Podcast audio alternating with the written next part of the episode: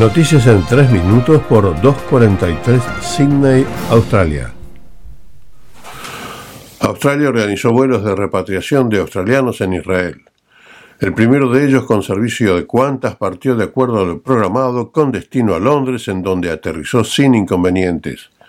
Los vuelos subsiguientes fueron cancelados por razones de seguridad, ya que se temen ataques de Hamas a aeropuertos de Israel. El gobierno australiano continuó con sus intentos logrando reorganizar una mezcla de vuelos charters y aeronaves militares, esperándose que el próximo desde Tel Aviv pueda partir en las próximas horas, según informó la ministra de Relaciones Exteriores Jenny Wong. Asimismo, la misma ministra indicó a los australianos en el Líbano que consideren si es necesario su presencia en ese país por lo que sugieren se retiren del mismo dada la peligrosidad de la situación. El pasado sábado Australia llevó a cabo el referendo 2023 por el cual se consultaba a la ciudadanía sobre la aprobación o rechazo de la reforma constitucional por la cual se reconocería a los aborígenes australianos en la misma y se crearía un cuerpo llamado La Voz que participaría en las decisiones gubernamentales en Canberra para aquellos temas que involucren a esa comunidad. La campaña gubernamental por el sí, que consumió cientos de millones de dólares durante varias semanas, promovía la idea de que esta propuesta permitiría una participación más eficiente, mejoraría los temas de salud y educación y a la vez que lograría un nivel de igualdad y unión.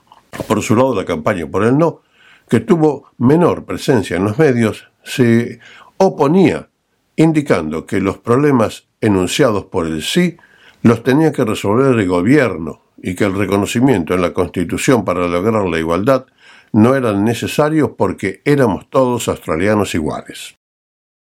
A 90 minutos de comenzar el escrutinio, el sí ya había sido derrotado.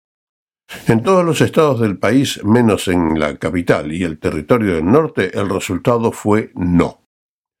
El escrutinio continúa siendo hasta el momento con más de 60% por el no y más del 39% por el sí en todo el país. El resultado del referendo, a pesar de que el partido oficial niega tal riesgo, ofrece serias dudas en lo que hace a una segura continuidad del primer ministro.